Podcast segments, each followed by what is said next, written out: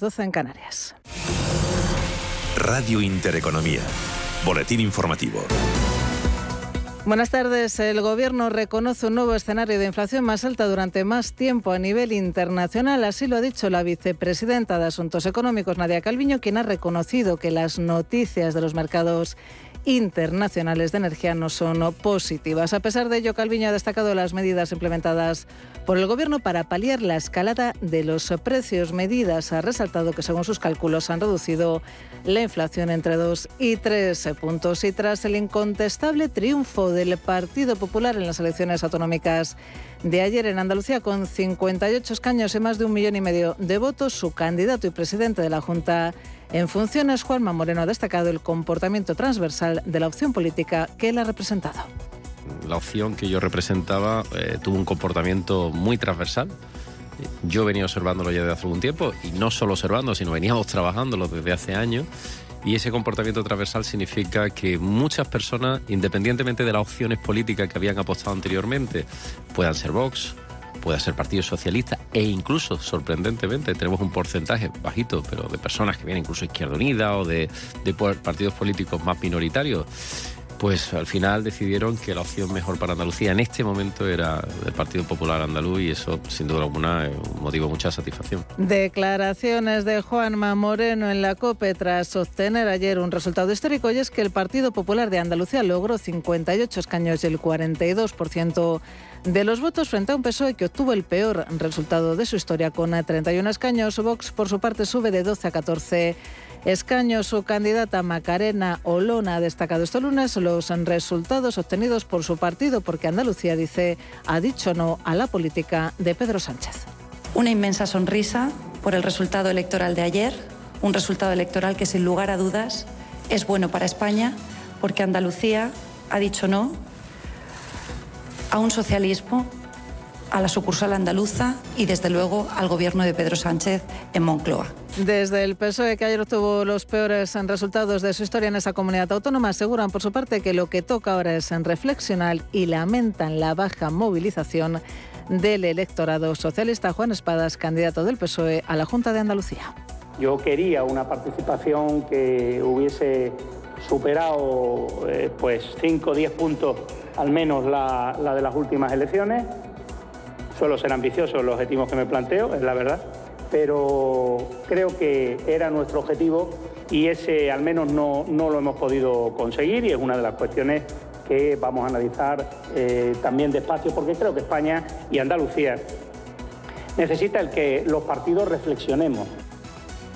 En los mercados financieros y en la referencia de Wall Street cerrado por festivo, las plazas europeas operan en positivo. El IBEX 35 sube ya en tiempo real un 1,11%, se coloca en los 8.236 puntos. Avances también para París del 0,18%. El DAX alemán opera con un repunte del 0,36%, mientras que el Eurostox 50 sube un 0,37%. Dentro del IBEX 35 nos fijamos en las dos cotizadas que estrenaban, se estrenaban, se estrenaban hoy dentro del selectivo español en Acción Energía que sube un 1,9% y en SACIR que se revaloriza un 0%.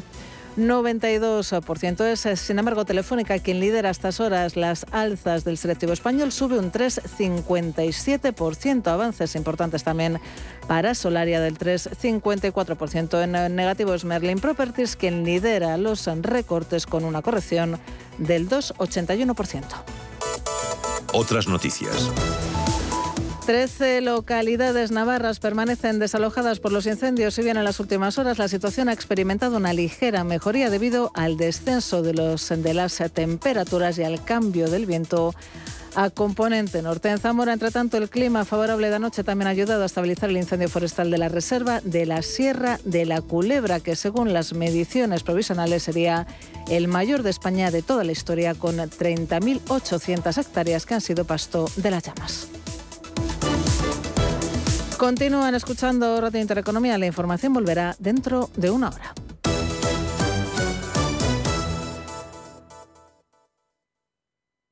Visión Global se vuelve senior. Si usted es de la generación Silver y le preocupa su futuro y su bienestar, en Visión Global tiene una cita con Óptima Mayores. Descubriremos con ellos qué es la hipoteca inversa y por qué les puede interesar. Cada 15 días, los martes, a partir de las 20-30 horas, respondemos a sus dudas en el 91 533 1851. 91 533 1851.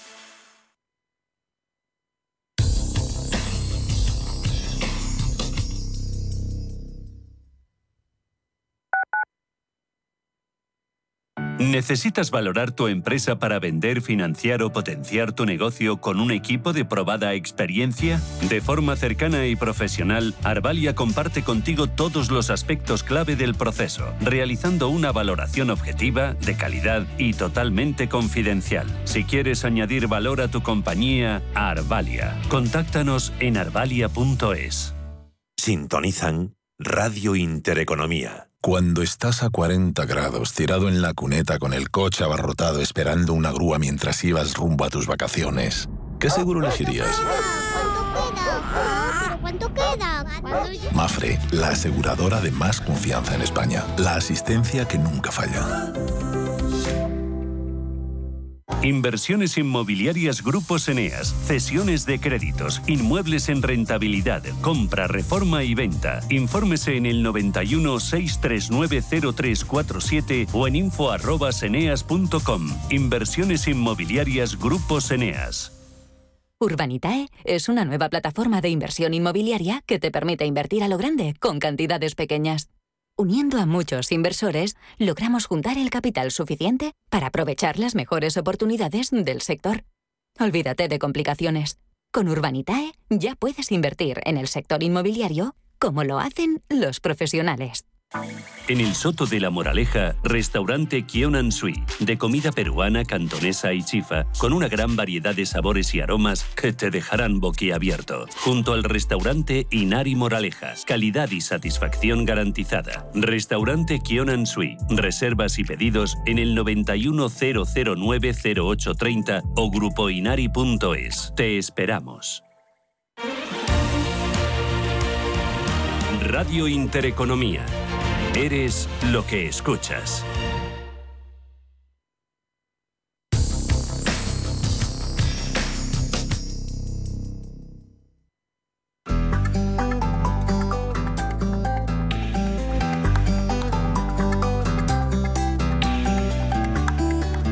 En la media sesión hablamos de salud.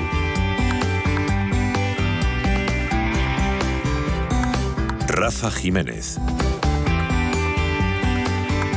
Una vez supimos que el Gobierno aprobaba un plan de salud bucodental que contará con un presupuesto de 44 millones de euros y que dicen beneficiará a 7 millones de personas de nuestro país, nos planteamos que queríamos saber si era suficiente o no, que queríamos saber la opinión de quienes de verdad entienden y conocen la situación de nuestra salud bucodental.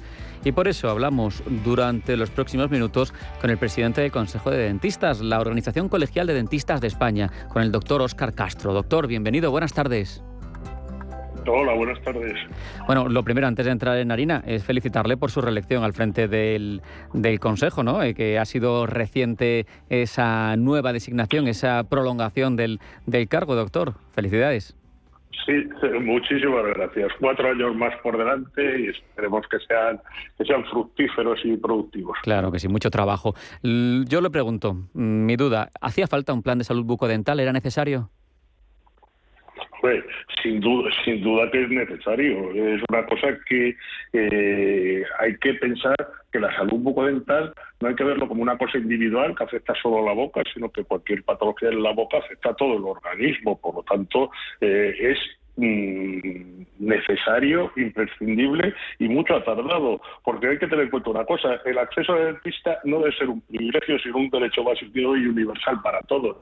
no se puede no se puede abstraer más y desde luego pues pues eh, todo lo que sea bienvenido aunque a nuestro entender insuficiente, como, como todas estas cosas, pues bueno, pero siempre para subir una escalera hay que dar el primer paso y subir el primer peldaño, y este es el primer peldaño de, de extremos una cosa pues pues que, funcione y que todos los españoles tengan derecho a una salud bucodental entre, adecuada. Entre los aspectos positivos que he leído que se atribuyen a este plan, pues es que sirve para homogeneizar las prestaciones en este campo en todo el territorio nacional, ¿es así? Hombre, lo que sí está claro es que de 17 comunidades autónomas y donde, como todo el mundo sabe, cada comunidad autónoma tiene sus propios planes de salud, pues el homogenizar, como bien dice, y partiendo de la base de que, de que todo, en todo el Estado español debe de prevalecer la equidad, es decir, que todo el mundo, independientemente de su clase social de dónde, y de dónde vive en el, en el territorio español, que tenga acceso a las mismas prestaciones. Hay una cosa que siempre, que siempre he dicho yo, que en España no solo las enfermedades de la boca tenían un condicionante de código genético, es decir, las, la boca tiene un factor donde la herencia eh, influye, ese código genético pues influye en que tengas mejor o peor boca, pero en España entraba otro código, que era el código postal.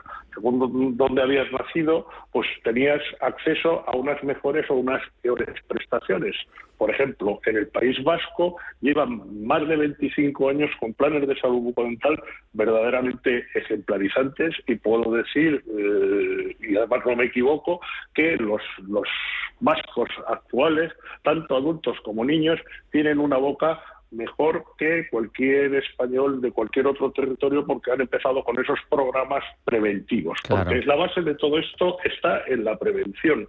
Hay una cosa que además nosotros echamos una cuenta muy clara. Por cada euro que se gasta el Estado en prevención o la Administración en prevención, son 20 euros que no te gastas en tratamiento. por lo tanto, claro, por lo tanto, eh, hay que fomentar los planes de prevención y, eh, sobre todo no poner la, venda antes de que se produzca la herida, eh, sino que con esos planes de fluorar las aguas, de poner fluor directamente a los niños, de hacer revisiones gratuitas, pues desde luego es la forma de, de tener pues niños y adultos sanos. El plan se centra en cuatro colectivos vulnerables y yo me pregunto si se queda corto en su público objetivo. Son menores de 0 a 14, divididos en dos tramos, mujeres embarazadas, personas con discapacidad y pacientes en proceso oncológico cervicofacial. ¿Cuál es su opinión? Mm.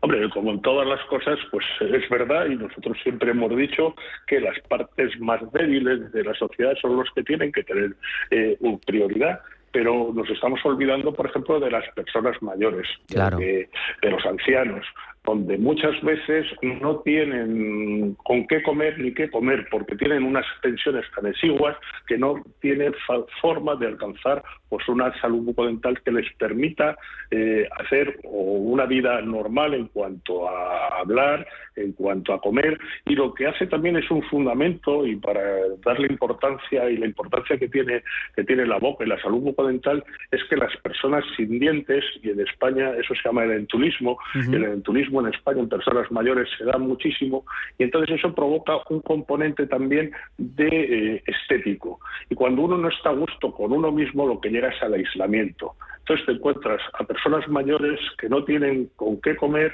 no tienen muchas veces que comer y encima se aíslan socialmente porque les da vergüenza enseñar esa boca, esa boca desdentada. Entonces, eh, eh, solo por una cuestión de, de, justicia social, el acceso tendría que ser para todos y copiar, pues imitar a otros países de nuestro entorno, como puede ser Francia o como puede ser Alemania, donde el Estado se implica y sobre todo que se implica con todos los dentistas. En España, España es el país de Europa donde donde menos acude al dentista, donde mayor número de facultades de odontología hay y donde mayor número de dentistas hay por habitante, pero en cambio, como digo, pues acude muy poca gente al dentista porque el Estado debería de implicarse muchísimo más. Eh, hablando del número de dentistas que hay en nuestro país, parece lógico pensar que si se va a llevar a cabo este plan de salud bucodental, sea necesario incrementar el número de plazas ¿no? en la sanidad pública para dentistas, para profesionales del sector sin duda. O sea, si hay una cosa que es, yo amplío las prestaciones, pero claro, si no tienes profesionales no que, puedes dar servicio. Lo hagan, no puedes dar servicio. Entonces, lógicamente, los que estamos, y por ejemplo, le puedo decir que, somos menos de 3.000 eh, para todos para toda España, y, entonces, pues no, no podemos dar más de sí. O sea, que por lo tanto, habría que ampliar no solo la cartera de servicios, sino también los recursos humanos para poderla ejecutar. O sea, que sin duda dentistas hacen falta y hacen falta muchísimos y por lo tanto los dentistas existen y eh, desgraciadamente los este, están haciendo es ante la falta de trabajo están teniendo que, emigrar y donde hay países como Holanda, como Francia, como Inglaterra que les, les acogen con los brazos abiertos por la buena formación que tienen los dentistas españoles.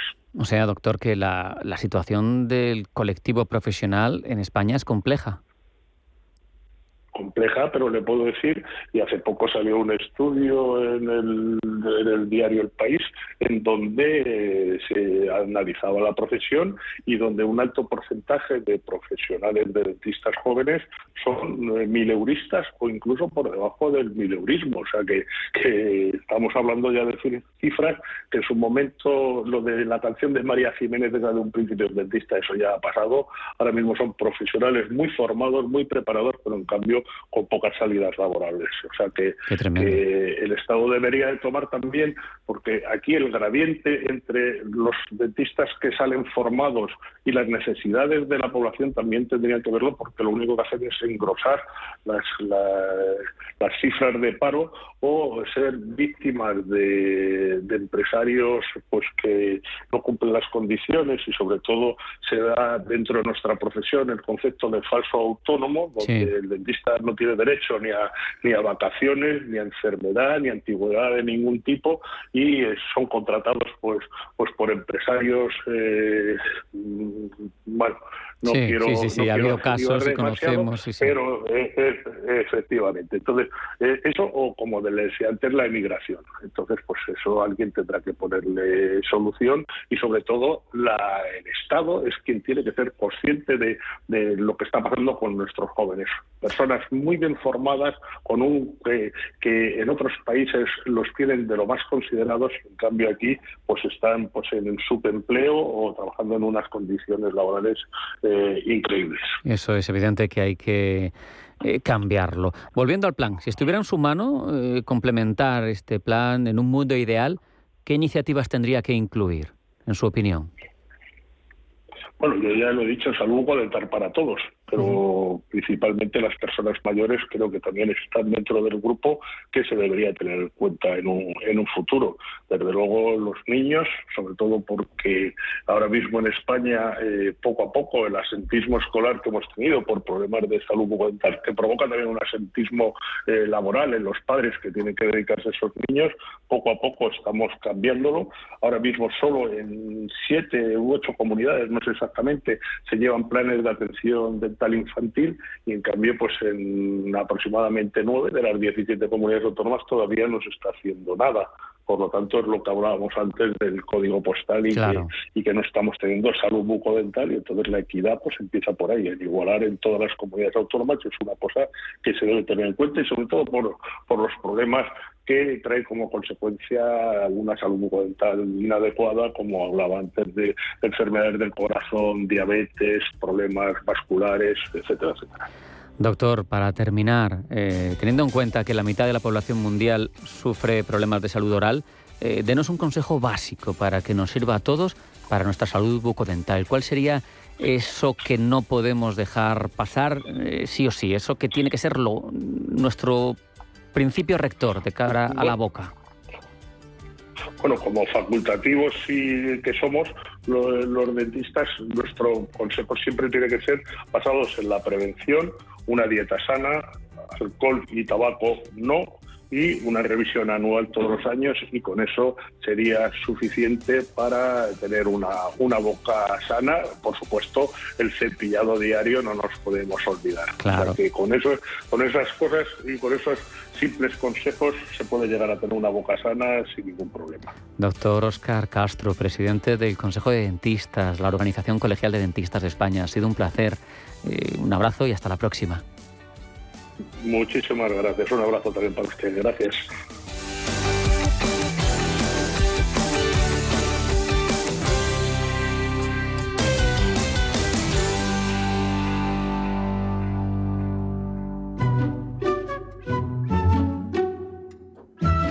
¿Cuánto llevas ahorrando para pagarte un buen verano?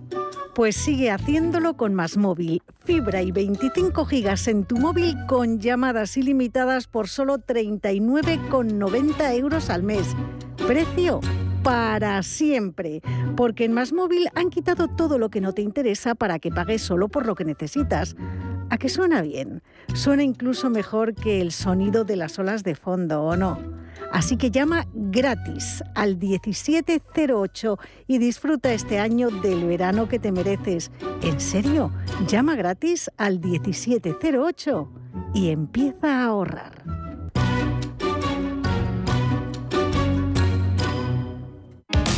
Si te da por montar por fin tu propia empresa, Santander.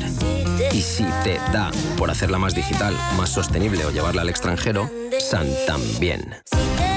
Sea cual sea tu proyecto, Santander te ayuda. Por si te da Santander. Por ti, los primeros. En AIC Investment gestionamos su facturación hasta su cobro, fidelizamos a sus clientes con la máxima excelencia y realizamos los trabajos de back office que su empresa necesite. Si quiere un soporte administrativo avalado con más de 26 años de experiencia, entre en aycinvestment.com o llame al 91 359 3939. Hoy en día, encontrar la herramienta que pueda resistir el paso del tiempo es fundamental en la renta fija. Es por eso que MFS Investment Management adopta un enfoque Active 360. Visite mfs.com barra Active 360. El amor de Maite por la montaña. El regreso de Antonio a su pueblo. Las ganas y las gallinas de Esteriana. El esfuerzo por no olvidar de la Asociación de Familiares de Enfermos de Alzheimer la fuerza de las emprendedoras de la repera, la pasión de Antonio en cada uno de sus dulces. Ellos trabajan por nuestros pueblos. En la Diputación de Segovia trabajamos por y para ellos. Nuestros pueblos son y siempre serán nuestra verdadera fortaleza. Diputación de Segovia. Una caja de alimentos, de medicinas, de ropa, una caja de solidaridad. En definitiva, una caja rural que está con los refugiados de Ucrania. Por eso ponemos a disposición de todos la cuenta 3085 90 26 62 26 24 77 21 21 a favor de Cáritas para ayudar a los damnificados por la guerra en Ucrania. Y nosotros desde la Fundación Caja Rural aportamos los primeros 40.000 euros. Vamos, hagamos un último esfuerzo. Los refugiados de Ucrania aún necesitan nuestra ayuda. Campaña activa hasta el 30 de junio. Caja Rural de Zamora, al lado de la gente y al lado de Ucrania, siempre con Valladolid.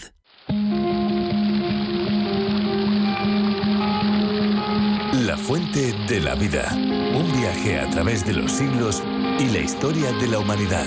La fuente de la vida. De lunes a viernes, de 12 a 12 y media de la noche, aquí, en Radio Intereconomía.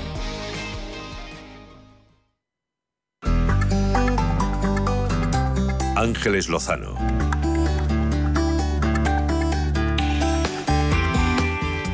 Normalmente hablamos con médicos en este espacio dedicado a la salud, pero hoy nos vamos a ocupar de la otra parte, de los pacientes.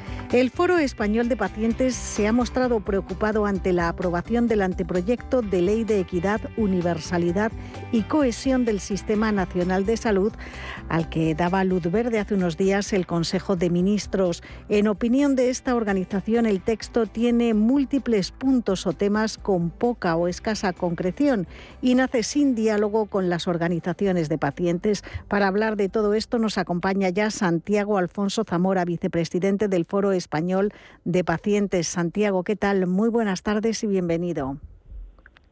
Gracias, buenas tardes. Bueno, vamos. El agradecimiento por la invitación. Eh, es un placer. Vamos a hablar en primer lugar de los objetivos del Foro Español de Pacientes. ¿Cómo surge esta organización? Pues es una organización que tiene ya 15, 15 años de, historia, es una plataforma, es una organización paraguas que aglutina la voz de organizaciones de pacientes para bueno para eso para ser una voz única un interlocutor entre las administraciones y sobre todo para, para seguir mejorando y avanzando en la calidad de la asistencia sanitaria ¿Cuáles son los aspectos eh, que menos les gustan eh, en el Foro Español de Pacientes de ese anteproyecto de ley de equidad? Bueno, no es cuestión de gustar o no gustar, es cuestión de, pensar en, avanzar en salud, en avanzar en equidad, en avanzar en, igualdad, ¿no? Y también creemos que la madurez de las organizaciones de pacientes ha de hacer que éstas puedan participar ¿no? en todas las políticas de salud, ¿no? sean, sean consultadas, sean participadas. Yo aquí siempre pongo un ejemplo, ¿no? igual que los que los sindicatos en el, en el mundo laboral, ¿no? las organizaciones de pacientes han de tener voz, voz y voto en todos los organismos, en todas las reuniones, en todos los, los las, convocatorias para públicas que haya, me refiero a convocatorias públicas en cuanto a reuniones, en cuanto en cuanto a legislación. En, en, la opinión del Foro Español de Pacientes, ¿cuál sería el camino para conseguir esa equidad en materia sanitaria? ¿Qué hay que hacer? Bueno, hay, hay que hay que observar, hay que medir y luego tomar medidas ¿no? para, para conseguir esa equidad. ¿no? Aquí nuestro sistema sanitario sabéis que funciona por, por autonomías, ¿no? Eso hace que cada las autonomías son las responsables de la prestación y sí que el, Ministerio de Sanidad tiene unas ciertas competencias, pero tiene la, competencia de, la equidad o de la, y de la inspección. Nosotros queremos, queremos, queremos que un ciudadano en España, su código postal no condicione su salud. Eh, ¿Es el momento este de limitar esa colaboración público-privada si tenemos en cuenta mm, que hay una lista de espera quirúrgica en cifras récord? Mire, estamos en una situación que nadie esperaba ni nadie imaginaba. ¿no? En este momento todos tenemos que poner la máxima imaginación para poner al día nuestra atención sanitaria. Por desgracia, y ustedes saben perfectamente, tenemos una sociedad de pacientes crónicos que requieren de, atención y de cuidados y que el COVID ha hecho que muchos de estos pacientes, no solamente su atención diaria, sino su diagnóstico, ¿no? se vea retrasado, se vea no cubierto, con la cual cosa necesitamos poner al día, ¿vale? Toda esa desatención que ha habido durante durante muchos meses y ahí y ahí bueno, eh, eh, los recursos son limitados, los económicos y los humanos. Por eso también hemos de hacer ejercicios ¿no? para ver eh, si ampliamos horarios, buscamos más plantillas, pero necesitamos que lo no COVID se ponga al día en atención sanitaria. Si el Foro Español de Pacientes eh, participara en la elaboración eh, de una ley en materia de salud, ¿cuáles serían sus prioridades? Eh, ¿Qué mm, aspectos les gustaría incluir en ese texto? Bueno, nos gustaría participar en todo y nos gustaría trabajar también la, la prevención, ¿no? No solamente no solamente la atención sanitaria, luego también la atención social, ¿no? relacionado con la salud, de toda una atención eh, social y sociosanitaria que debemos juntar a la parte social, ¿no? y sobre todo también ese, esa lucha por la, por la equidad territorial y también por el acceso a la innovación, ¿no?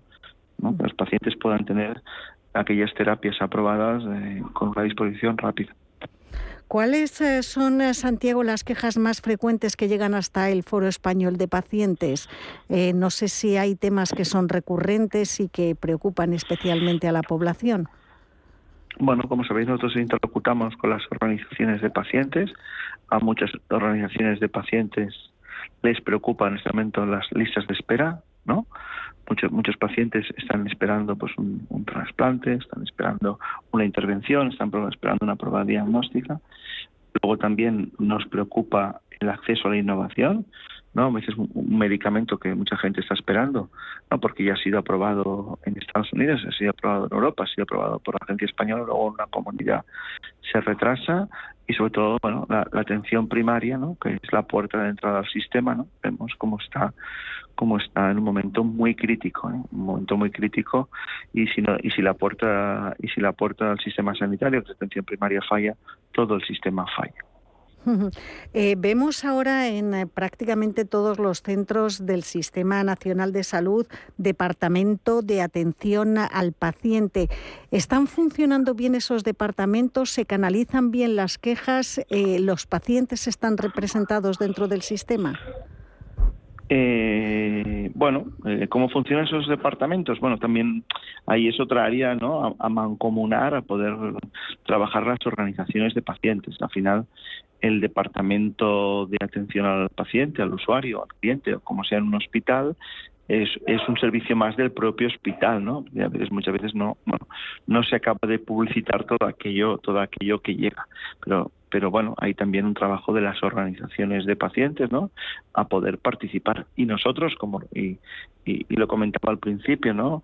Eh, no dejamos de ser, entre comillas, el sindicato de los pacientes, pues también queremos estar en los centros, no solamente estar ayudando a los pacientes, sino también en la dirección, en las mesas y en los consejos de los hospitales, ¿no? que también hay una silla, como no puede ser de otra manera, para los pacientes, por dos motivos, porque son los clientes, pero también los titulares y los propietarios del sistema.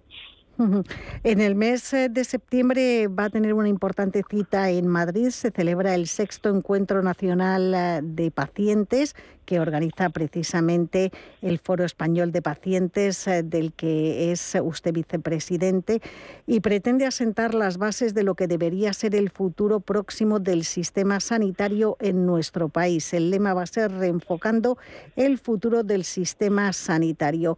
¿Cuáles van a ser sus eh, principales peticiones? ¿Qué van a poner sobre la mesa? Bueno, vamos a, escucharnos entre todos, vamos a proponer entre todos, ¿no? Vamos a, mancomunar esfuerzos, a, crear, a crear eh, peticiones globales y sobre todo, a, debatir todo el mundo, todos los pacientes, toda la ciudadanía y todas las organizaciones de pacientes abogamos por nuestro sistema sanitario, abogamos por un sistema sanitario universal, un sistema, digamos, entre comillas, gratuito en cuanto que no se paga la, prestación, sino se paga a través de los impuestos, ¿no? Y sobre todo por la calidad, también nos preocupa, ¿no? Nos preocupa la fuga, ¿no? La fuga de capital humano, ¿no? Que somos o que vamos a tener o la falta de recursos. Y en esas jornadas que ya venimos realizando las las esta jornada, pues bueno, dedicamos un día entero a reflexionar. En este caso lo haremos a través de seis de seis mesas, perdón, de cinco mesas, ¿no? Desde la participación en política Hoy estamos empezando a tener, perdón, habíamos tenido un pequeño problema con la cobertura telefónica, pero Santiago ya se le vuelve a escuchar bien.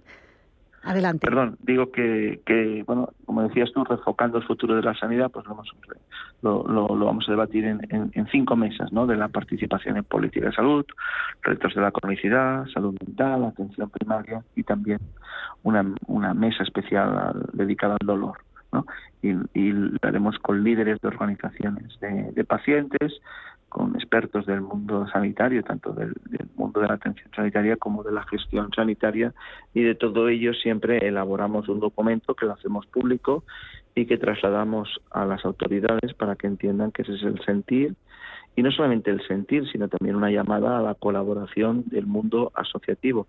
El mundo asociativo de ser un agente más de salud, un agente para ayudar a la mejora, para ayudar al acompañamiento a los pacientes, ¿no? Y también no solamente exigimos, sino también ofrecemos esa colaboración.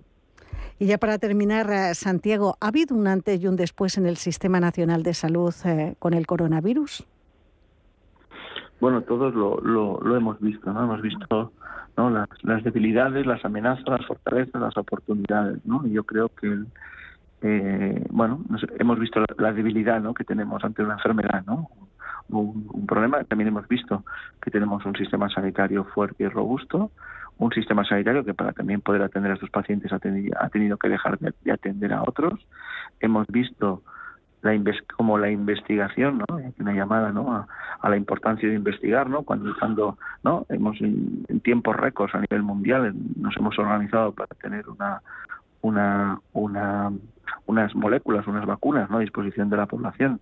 Yo nunca me pensaba que llegaríamos a tener ese, avance tan rápido, pero bueno, ha sido un, reto. Y el reto también es el post-COVID y entender que, que, por desgracia, ¿no? después de las grandes guerras, de los conflictos, de, las, de los problemas que han habido en el mundo, siempre han habido grandes revoluciones y que el COVID, el post-COVID, puede suponer una gran revolución en el sistema sanitario. No solamente sanitario y económico y mundial. O sea, hemos de aprovechar el COVID, el post-COVID, ¿no?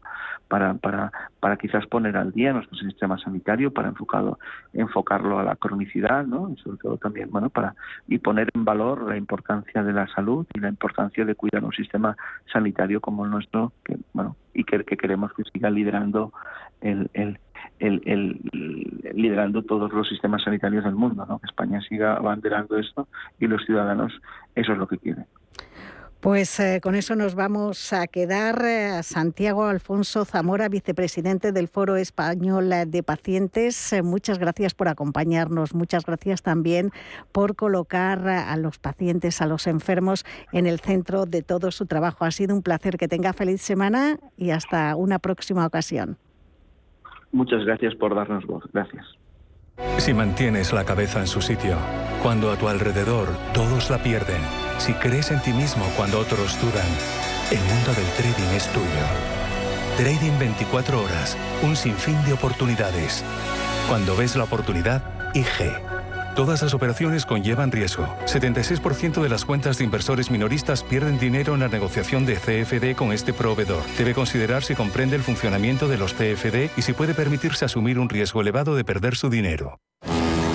Ya se acercan otra vez las verbenas y las fiestas. San Luis, San Juan, San Pedro y es el momento de presentaros Conservas 5ñ de Santoña, que vuelven con sus cofres con los mejores productos del mar, las mejores anchoas, boquerones, mejillones. Tapea con tus amigos y familiares y no dejes escapar la ocasión. Haz tu pedido en el 942 51 26 26, directo de la fábrica de Santoña o a través de su tienda online 5nconservas.es. Recuerda, 942 51 26 26 o 5nconservas.es. Si estás pensando en comprar una casa, entra en cuchabank.es y accede a nuestra oferta hipotecaria. Cuchabank, el banco de tu nueva casa. Érase una vez una tarjeta de crédito, la tarjeta revolving, que te prometía más cosas que el genio de la lámpara. Pero pasó el tiempo y te diste cuenta de que aquello era un cuento. El genio se había quedado con tu dinero. ¿Quieres recuperarlo? Nosotros lo haremos por ti. Somos Durán y Durán Abogados y sabemos cómo hacerlo. Entra en duranyduránabogados.com y que no te vengan con cuentos. Nace el suplemento Expansión Fiscal. Cada miércoles gratis con Expansión el suplemento Expansión Fiscal. La herramienta imprescindible sobre la actualidad en fiscalidad, normativa, incentivos fiscales, sentencias y pistas para el ahorrador y el inversor. Conozca toda la información para estar al día en impuestos y tomar las decisiones más acertadas. Todos los miércoles con Expansión y cada día en expansión.com.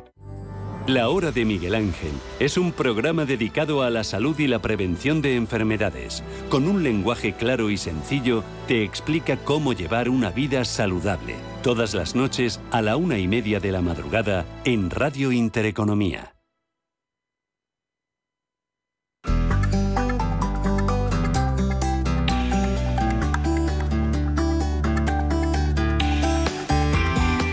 Hace unos días hemos conmemorado el Día Mundial del Donante de Sangre, una efeméride que ha contado con el lema Donar sangre es un acto de solidaridad, súmate al esfuerzo y salva vidas. Porque al final se trata de eso, de salvar vidas, y todo con un esfuerzo asequible, que depende solo de que nos concienciemos. En eso estamos, porque todos los países necesitan donantes de sangre voluntarios, no remunerados, que donen sangre periódicamente.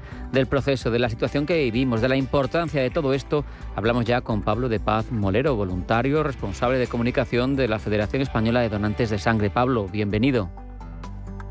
Hola, buenas tardes, Sergio. Buenas tardes. Eh, muchas gracias, Pablo. Eh, España, eh, he leído, es autosuficiente en componentes sanguíneos desde hace tres décadas, pero, pero faltan donantes. Se estima que se necesitan 50 donaciones anuales por cada mil habitantes y la cifra ahora mismo está en torno a 36,6, ¿verdad?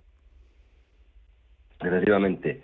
Pero no es que falten donantes, vamos a decirlo eh, lo que falta son, son voluntad para, para donar. Eh, con esto no quiero decir que España no sea solidaria. ¿eh? Somos autosuficientes, aunque de cuando en cuando pues cae, cae el nivel de las reservas por diversos factores. Uno de ellos es la caducidad. La caducidad de, la sangre es muy corta eh, y entonces eso, ya sumado al consumo de los hospitales, ahora que estamos ya otra vez en, normalidad eh, sanitaria y tal, hay, demanda y entonces pues, se junta una cosa con la otra y puntualmente, por ejemplo ahora en verano, en este, ahora mismo en este mes de junio, pues ya empieza a haber un poco de, de problema, porque continuamente tenemos que estar haciendo llamamientos. Pero bueno, generalmente somos autosuficientes. Eh, Pablo, ¿quién puede donar sangre? ¿Qué requisitos tenemos para poder donar? Mira, donar sangre es una de las cosas más fáciles que hay. ¿eh? Eh, es un acto rápido, sencillo y muy seguro. Puede hacerlo toda persona, hombre, mujer, sin importar quién, sea, ni cuánto gane, ni, ni cuál sea su ideología, ni cuál sea su religión, o sea, es totalmente transversal, pero tiene que cumplir unos requisitos básicos. El principal sería pues eh, la edad, entre los 18 y los 65 años. Después, eh, tiene que también pesar más de, de, 50 kilos. Y por último, eh, pues tener una, una, buena salud, o sea, gozar de una buena salud que, bueno, pues que, le permita donar. Entonces, mm, hay una serie de protocolos que, dicen que tiene que ser así, pero no es por capricho, evidentemente, es por seguridad tanto del donante como del receptor de esa sangre o de esos componentes sanguíneos que va a recibir. Viviendo en España con una constitución como la que tenemos, eh, ya supongo que no, pero sé que en otros países no pasa, países que se consideran avanzados. Aquí la orientación sexual es indiferente, ¿verdad? Sí, sí, aquí es indiferente. Hay países que efectivamente se consideran avanzados, pero en algunas cosas, pues bueno, tienen sus reticencias y bueno, eh, para, para mí particularmente es un, es un error porque vamos a no tiene nada que ver. La sangre es la sangre siempre y cuando la persona esté sana y cumpla con los requisitos, con los requisitos que, que acabo de escribir, pues podría donar eh, particularmente bien. Claro. Eh, eh, hay también mitos que yo no sé hasta qué punto son ciertos o no. Por ejemplo, si se tienen piercing o tatuajes, ¿se puede donar? Sí, claro, se puede donar. Pero eso que te refieres significa que, por seguridad también, es uno de los protocolos que se, que se manejan en esto, eh, si tú, por ejemplo, te haces ahora un tatuaje, una punción, un tatuaje, un piercing, eh, pues deberías esperar cuatro meses para poder donar. Como un periodo de ventana de tranquilidad, ¿no? De que no se haya mm, transmitido nada que pudiera afectar. Claro, y todo eso tiene su explicación. Todos sabemos que, estas cosas algunas veces se hacen en, sitios bastante inseguros. Entonces, bueno, pues por precaución, para asegurarse de que todo va bien y que la persona, bueno, pues aunque se haya cogido una infección en un punto de estos, bueno, hay sitios y sitios, bueno, pues para asegurarse de que todo va bien, se deja un periodo, un periodo de ventana. Lo mismo se aplica, por ejemplo, si vas al dentista. ¿eh? Si tú vas al, dentista y según lo que te hagas, pues también hay un periodo de ventana para, para poder donar. Luego hay restricciones que son, que son permanentes, o sea, no te permitirían ya donar nunca una enfermedad grave, vamos a poner pues un algo de corazón, pues lógicamente te, no te permite donar. Un tratamiento que estés tomando eh, por vida, depende cuál, pues tampoco te permite donar. El cáncer no te permite donar, etcétera, etcétera, ¿no? O sea, esto es muy seguro, muy seguro. Creo, Pablo, que, que donan más los hombres que las mujeres. Sí, pero bueno, también tiene su explicación. No quiere decir que las mujeres sean más insolidarias, ¿eh? pobrecitas. hay que hay que tener hay que tener la consideración de que de que las mujeres por su por su peculiaridad pues donan menos que los hombres. Eh, pero no es que sean menos solidarias. Donan menos por, por su menstruación. Claro. Entonces, porque hay quien dice también que es porque también pues como que pesa menos que los hombres. Bueno, eso es muy relativo porque hay mujeres pues son también de tamaño eh, considerable, en eso somos prácticamente iguales, pero lo que sí es cierto es por la menstruación. Claro. ¿El número máximo de extracciones anuales cuál es? Porque hay un límite, ¿no? Sí, hay un límite para las mujeres y otro hay un límite para los hombres, por eso que te acabo de decir. Los hombres, o sea, tanto unos como otros, a ver si lo explico bien, ¿eh? Sí. Tanto unos como otros, en el periodo, en el plazo de 12 meses, podemos donar cada dos meses.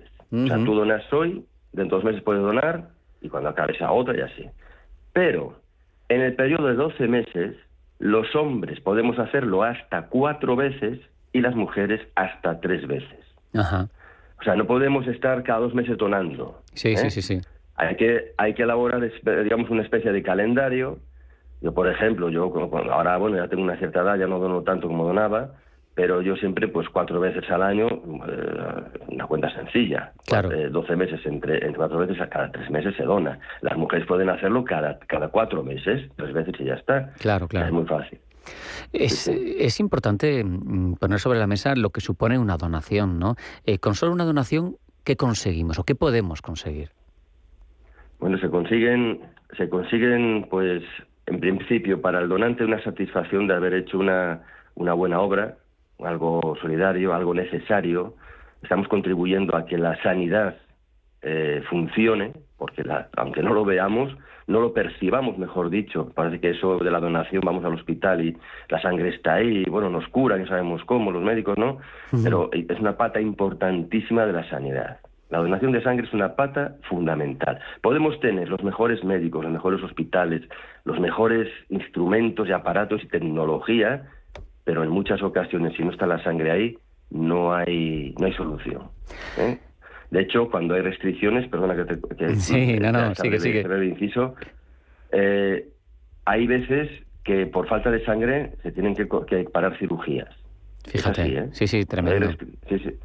Entonces es una cosa muy, muy necesaria y que animamos siempre a que la gente vaya a donar cumpliendo con los requisitos que son sencillos, y es una, es una, cosa de concienciación. ¿eh? Claro. ¿Alguna vez llegaremos a tener sangres artificiales que hagan innecesario ser donante? Pues hombre, en eso creo que se está, ¿no? Creo que la ciencia está avanzando en ese sentido también, pero a día de hoy, pues eh, creo que no, no hay nada, no hay nada hecho. Por lo tanto, tenemos que seguir. Se ha conseguido, según tengo entendido, se ha conseguido, digamos, eh, poder, digamos, fabricar la sangre, textura, eh, tal y cual, color, incluso tal. Pero no se ha podido ponerla a funcionar. Es como si tienes un coche con la carrocería. ¿eh? Sí, sí, sí. sí, un coche, pero luego no tienes el motor puesto. Entonces aquí pasa, pasa lo mismo. Entonces, de momento, mientras que no se haya, haya solución, es, es, imperativo, pero imperativo que la, que, la, gente vaya a donar sangre. Por eso, como es imperativo y como salva vidas, eh, quiero terminar, Pablo, con una frase con la que nos animes a mí y a todos los oyentes a que seamos donantes. Pues mira, lo acabas de decir, donar sangre salva vidas. Con una donación de sangre se puede, se puede alcanzar hasta tres pacientes. ¿Por qué? Porque la sangre se puede dividir, se puede eh, separar por sus componentes, el plasma por un lado, los glóbulos rojos por otro y, y, los glóbulos, o sea, las plaquetas por otro. Esos tres compuestos por separado llegan a tres personas distintas, con una donación. O sea, es fijar, para que nos demos cuenta de que donar es importante porque no solamente es dar la sangre y ya está, o sea, se utiliza en muchos aspectos de la medicina y, y, para varias personas con una bolsa, con una, una sola donación. O sea, por lo tanto, animamos desde aquí, gracias a vuestro programa, eh, por darnos esta, esta oportunidad. Y bueno, pues eh, animamos siempre que se vaya a donar sangre, que nadie tenga miedo a las agujas porque es un pinchacito de nada y bueno, pues ahí darlo todo porque además la sangre además eh, se puede recuperar enseguida, o sea, no es que da, la sangre y se la has perdido, se recupera a las pocas horas y, no afecta para nada a la salud del, donante. Con ese mensaje nos vamos a quedar, hay que donar, que salva vidas. Pablo de Paz Molero, voluntario y responsable de comunicación de la Federación Española de Donantes de Sangre, ha sido un placer, un abrazo. igualmente, y muchas gracias por la oportunidad. Adiós, hasta luego.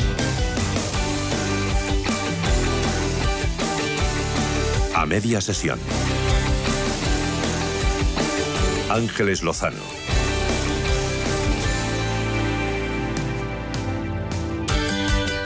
La mayoría de nosotros estamos pensando ya en las vacaciones de verano. Tras el parón impuesto por la pandemia, muchos han apostado este año por los viajes fuera de nuestro país. Según la Organización Mundial del Turismo, los viajes internacionales han aumentado más de un 180% durante el primer trimestre de 2022 en comparación con 2021. Está claro que salir fuera es una maravilla, pero en muchas ocasiones nos encontramos con un hándicap el idioma pero mm, ya también hay soluciones tecnológicas, los traductores electrónicos. Para hablar de ellos, hoy nos acompaña Fernando Santonja, que es eh, director general para el sur de Europa de Vasco Electronic, una compañía de origen polaco que está especializada en dispositivos móviles para viajeros. Eh, ¿Qué tal, Fernando? Muy buenas tardes y bienvenido. Hola, buenas tardes desde Cracovia.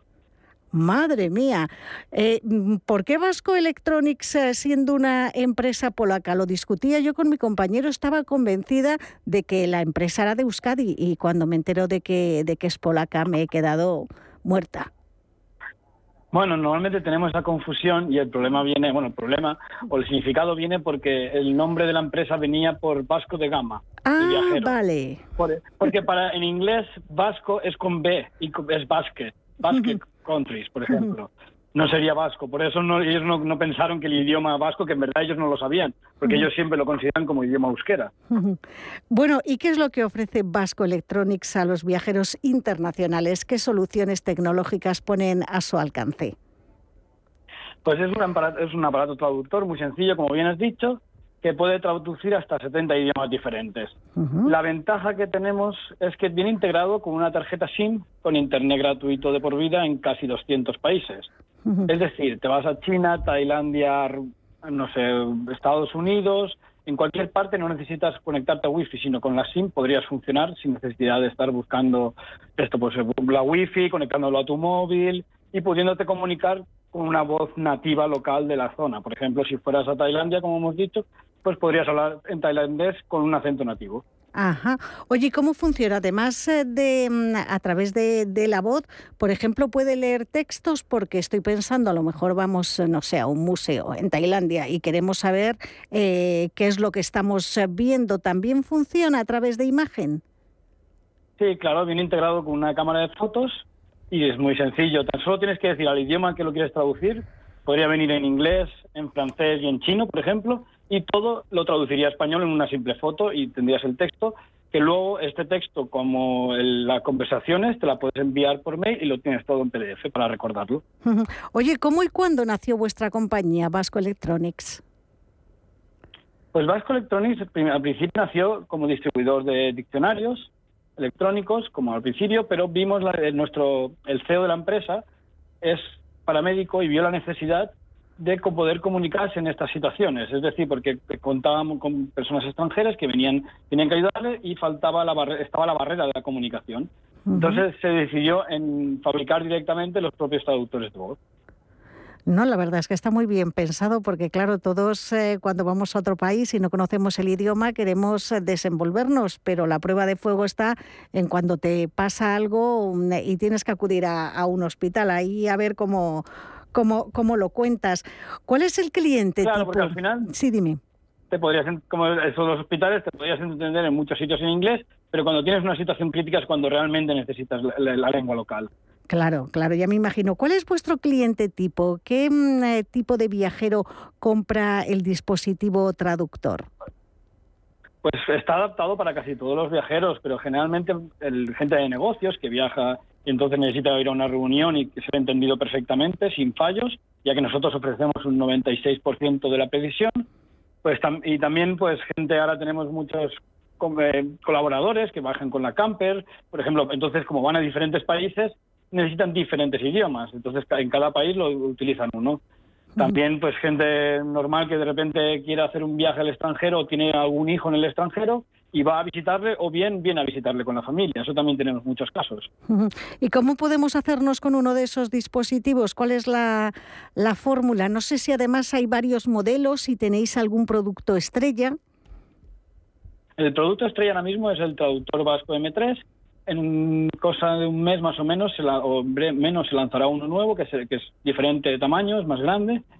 Y se pueden encontrar tanto en la página web que es Vasco Electronics, Vasco-medio electronics.es, o también tenemos diferentes puntos de venta en España, tanto Madrid, Barcelona, Bilbao, diferentes ciudades.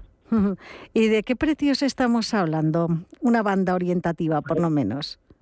El M3 está en 289 euros. Y mm, mm, todo viene ya con esa conectividad a, Internet y, mm, bueno, pues Exacto, con no tiene que hacer ninguna recarga Tal, por ejemplo, todas las autorizaciones son gratuitas de por vida, ya que nuestro equipo va mejorando, incluso añadiendo a veces alguna pronunciación, algún cambio, entonces eh, todo eso es gratuito de por vida, igual que la tarjeta SIM. ¿Y vais actualizando a, medida que pasa el tiempo ese dispositivo? No sé si introduciendo, por ejemplo, nuevos idiomas. Sí, claro, se va actualizando siempre. como he comentado, pues a lo mejor alguna pronunciación se cambia o se añade porque algunas no están disponibles, porque ya que nosotros solo tenemos disponibles las, pronunciaciones nativas. Es decir, por ejemplo, en este caso en euskera aún no la tenemos, sino que solo sería la, el texto en pantalla, pero en catalán, por ejemplo, sí que tenemos una, una voz nativa. ¿Y mm, habéis notado que este año van a ser mucho más, eh, muchos más los viajeros internacionales? ¿Hay un antes y después de la pandemia para vuestro negocio? Sí, durante la pandemia tuvimos que cambiar un poco el objetivo del negocio, del, o sea, de, los traductores, de la venta de traductores, para gente de negocios que, por ejemplo, estaba haciendo meetings o estaba haciendo reuniones por Internet y necesitaba comunicarse con diferentes países.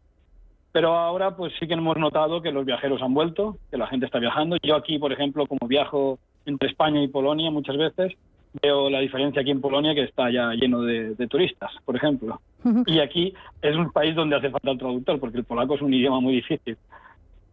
Estoy pensando yo barriendo para casa. Imagínate, este dispositivo sería bueno para un periodista, por ejemplo, que tiene que acudir a una rueda de prensa en un idioma que no controla. ¿Nos serviría a los periodistas? Sí que serviría. Lo que tiene es que para la precisión que hemos ofrecido el 96%, la frase se tiene que cerrar en algún momento y nuestro nuestro, nuestros 10 motores de traducción lo analizan. Y esto, entonces, eh, la grabación es más o menos de un minuto. Ya, ya, ya, ya entiendo, ya entiendo. Bueno, tiempo, tiempo al final es para poder comunicarse. Claro, ya, ya me imagino. Eh, bueno, ¿y cuáles son vuestros...? La inteligencia artificial va mejorando siempre, claro. Entonces, llegará el momento en que se hará todo instantáneo. ¿Cuáles son vuestros próximos eh, proyectos? ¿Por dónde pasa la expansión de la compañía?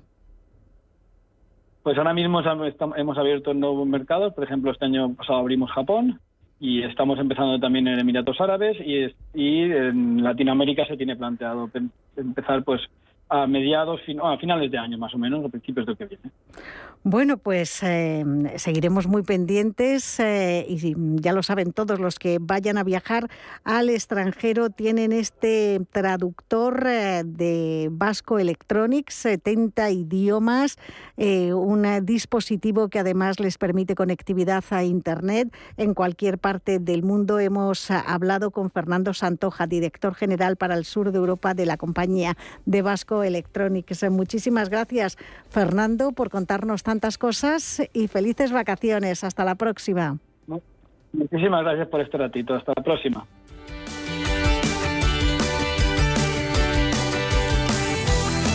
Toca marcharse. Hemos llegado hasta el final del programa en una jornada en la que principalmente se ha hablado de la resaca de las elecciones autonómicas en Andalucía, ya saben, por lo que puede suponer incluso mm, de pistoletazo de salida para una carrera electoral que culmina como máximo en noviembre del año próximo. ¿A cuál me refiero? A la de las elecciones generales que tienen como límite ese undécimo mes de 2023. De momento, y en lo que se refiere a la comunidad más poblada, Andalucía, el PP ha arrasado, mayoría absoluta, el PSOE logra su peor resultado histórico y Ciudadanos desaparece, aunque eso sí, se ha mostrado abierto a seguir gobernando en equipo con ellos Juan Manuel Moreno Bonilla. En cualquier caso, no hay tiempo para más. Pasen buena tarde, se quedan con el boletín, con Blanca del Tronco, disfruten de nuestra programación, sigan pendientes de nuestros contenidos en internet y en las redes sociales. Acudan mañana prestos a su cita con nosotros, ya saben, poco después de mediodía y disfruten mucho de la tarde.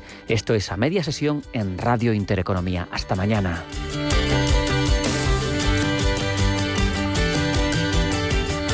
Media sesión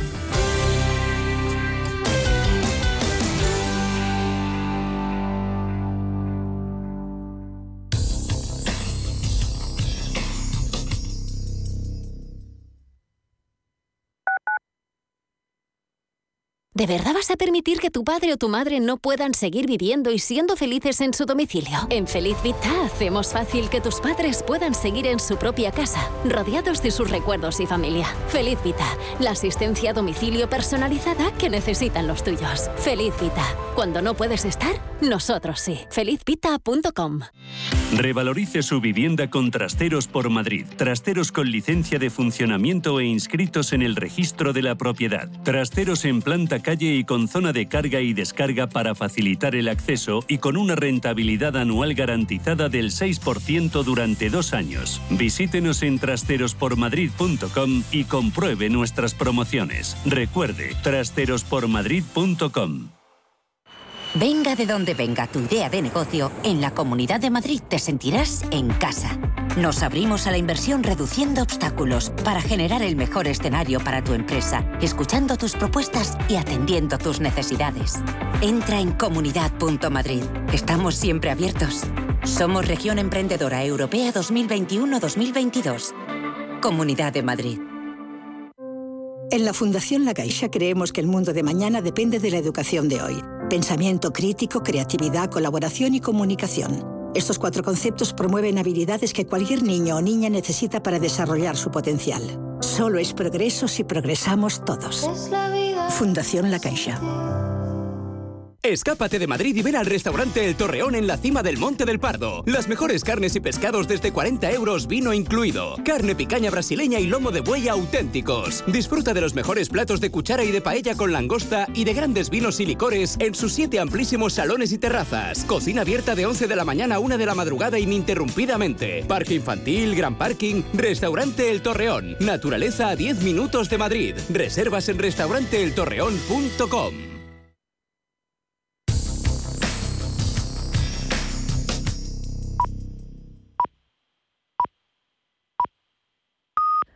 Son las 2 de la tarde.